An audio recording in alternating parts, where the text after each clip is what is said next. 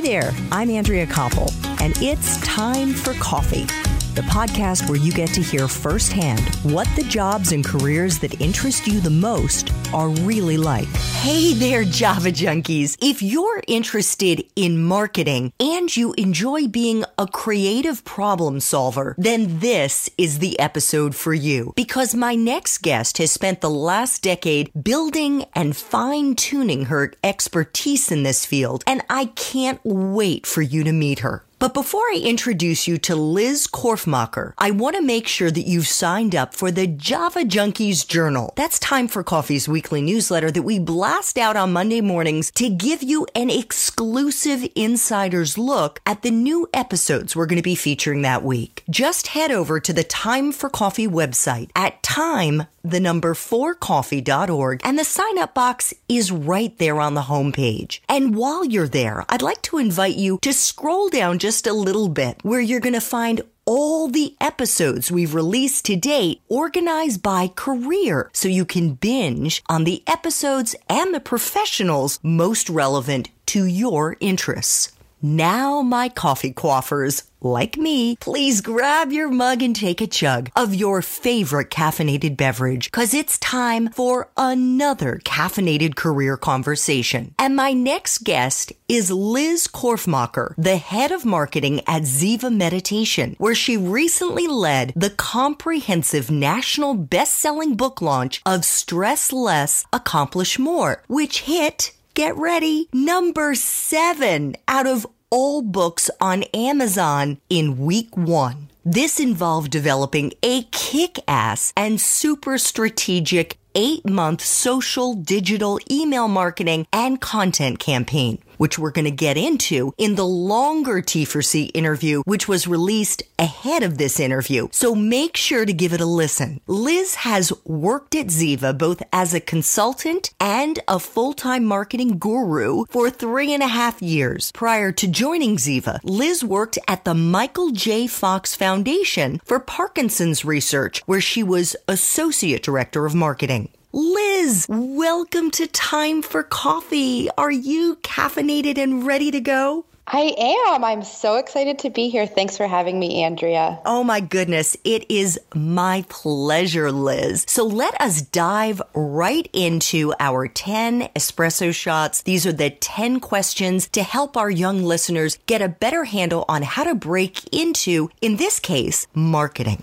What entry level jobs, Liz, are available to those young people who want to get into marketing? So, the entry level jobs that you'll find in marketing now are likely called marketing assistant or marketing coordinator, and the tasks will vary greatly by company, by industry. Marketing is a huge umbrella. So, if I could give any advice, it would be to look for jobs at companies whose work you're passionate about and look for managers who will help you learn and grow. Oh, that is fantastic advice. So, Liz, what is a useful skill or skills that you look for in the young people that you hire?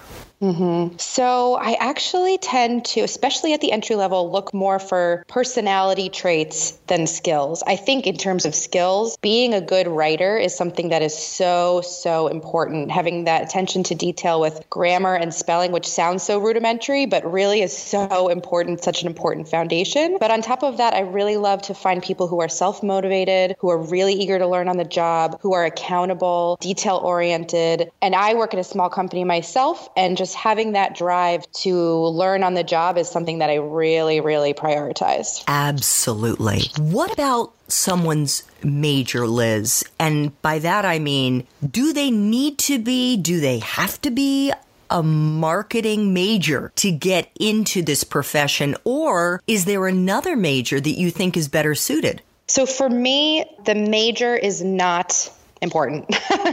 um, we may talk about it later, but I majored in international economics, which is a far cry from what I'm doing now. I also minored in French, neither of which I use directly in my work today. So when I'm usually looking for folks, it's much more, as I said, about personality, cultural fit, passion. You might find at a larger company where they're really looking sometimes for a cog to fit in a machine, that those things are more important. But for me, it's less so about the experience you had in college. And what I would say to to just add a little caveat there. You said you aren't using your French or your international economics degrees directly. I would just say dot, dot, dot, yet because you are still relatively early in your career. And at least in my experience, I have been kind of shocked at how some of those random things, or even the major that I thought I wasn't putting into practice in the first five, ten years of my career, later became valuable to me. So mm-hmm. you never mm-hmm. know.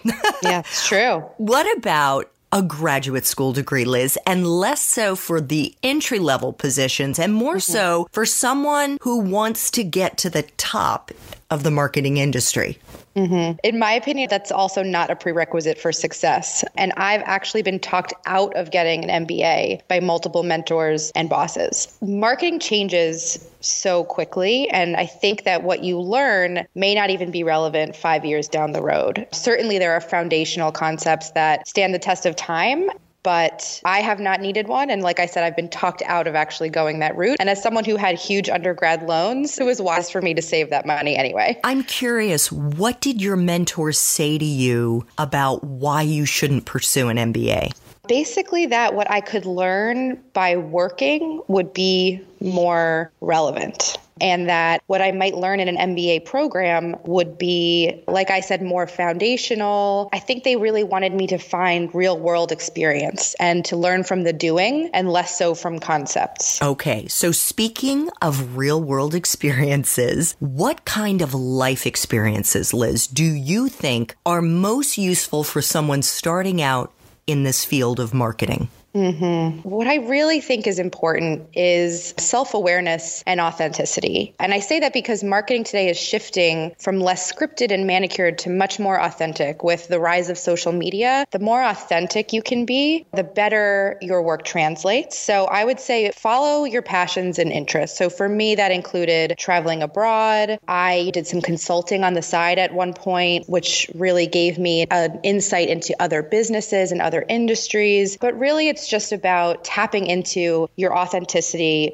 being real, and letting that translate into your work. And I think that is super helpful in marketing right now. You mentioned traveling abroad and you studied French as a minor in college. Mm-hmm. What was it about your being overseas your junior year and maybe you've done travel in addition to that, that you think has helped you become a better marketing professional? Mm, that's a good question. Yeah, so I studied abroad my junior year of college and I studied in Paris. And it was a real fish out of water experience. And I think it helped me to adapt. It helped me to see how other people live. It helped me to see beyond my own bubble. And I'm from the New York metro area. And of all the places on earth, Paris is not that different. But even so, it was a really amazing experience to interact with people who spoke a different language, who had different customs, who valued different different things. And I think as a whole, that really helped to shape who I am. It's one of my favorite experiences I've had in my whole life. It's something I'm very proud of. So, and the other piece of it too is I think speaking another language helps you tap into a creative side of your brain that I find is very useful in marketing. Wonderful. I think speaking another language is a golden key that unlocks so many doors you can't even imagine how mm-hmm. much it's helpful because mm-hmm. once you are able to communicate with the people who live in that country, it's like a third dimension that's created. Mm-hmm. mm-hmm. Yeah, it was great. I really loved it. I lived with a host family, got to know their personal traditions and things like that. And the whole experience was just fabulous. And I haven't been immersed in the language in a long time, but I visited Paris again a couple years ago and I could still kind of pick it up pretty easily. So fantastic. Yeah. That really helped when you wanted wanted to get your pain au chocolat. exactly. so, what for you, Liz, is the best part of being in this profession? The best part for me truly is the potential for creativity and for learning new things. There is always something new to learn in marketing between there being a new social media platform, a new tool, a new strategy. There's just no lack of things to learn and things to try. And speaking of which, one of my other favorite things is that you really get to test out your ideas in real time. I'll have a big brainstorm and a big thought, and I'm like, I wonder if this this would work. And the greatest thing is that I can then test it, whether it's via social, we'll do an A B test or send out an email or survey our audience, things like that. And you get real time feedback. So that to me is really exciting. I actually wonder, I'm just thinking about what you said earlier about your major in international economics. I know you took micro, and I'm mm-hmm. guessing, did you have to take any statistics or any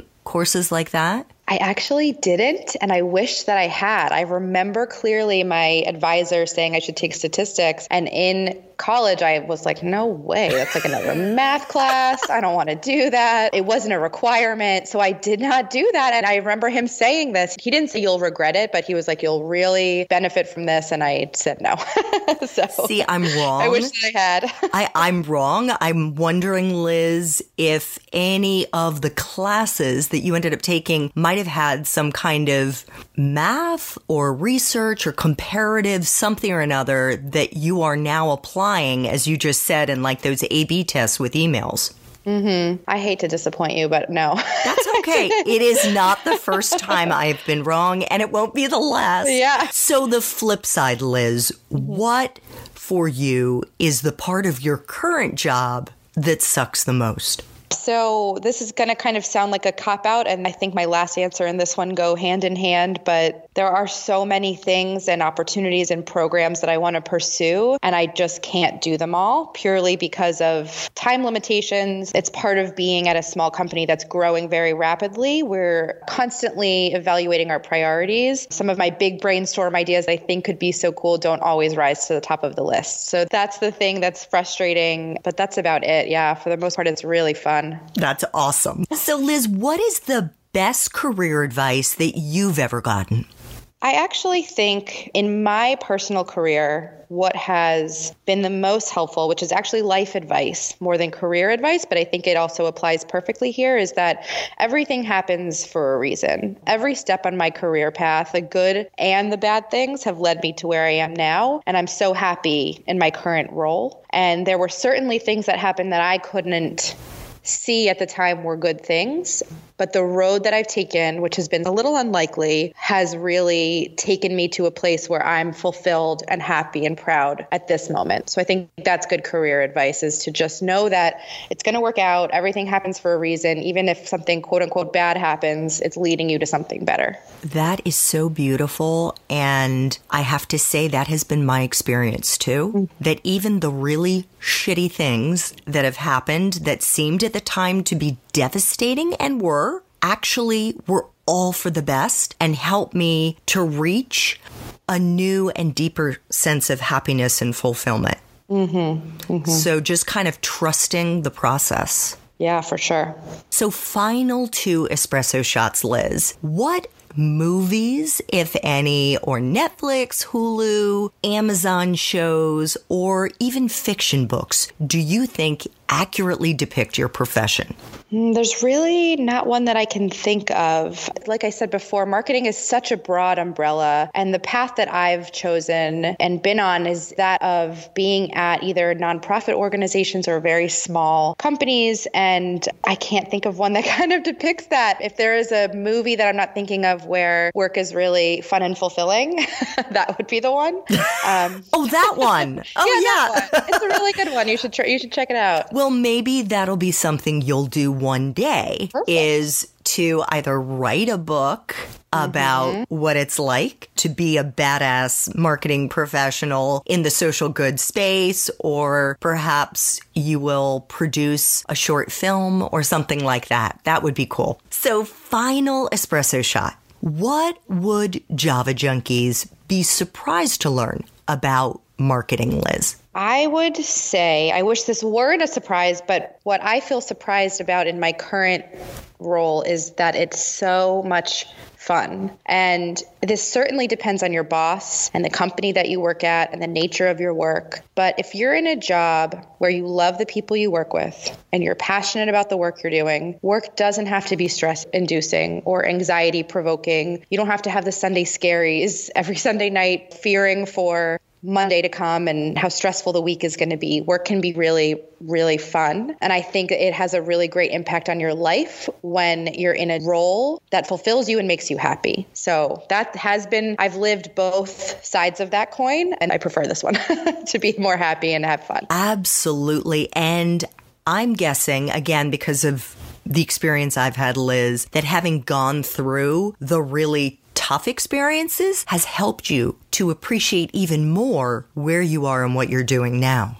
Absolutely. And it's also helped me to see going through those tougher times and tougher jobs has really helped me to take a look at myself and evaluate what I was doing to kind of make that situation worse or to not get myself out of that situation. And I bring those lessons that I've learned to my role as I move forward. And that's been super valuable. Well, as I mentioned, you should take a listen, Java Junkies, to the main T4C interview that I did with Liz. It's already out there, so you can hear more about what she does as the head of marketing at the amazing Ziva Meditation. Liz, thank you so much for making time for coffee today with me and the T4C community. You are such a cool and remarkable professional, and it's been just a pleasure speaking with you. Thanks so much, Andrea. It's been a blast. Thanks so much for listening to Time for Coffee, where the professionals in the jobs that most interest you always have time to grab coffee 24 7, no matter where you live. I have one quick favor to ask you. Remember to rate, review, and subscribe to Time for Coffee. Thanks so much.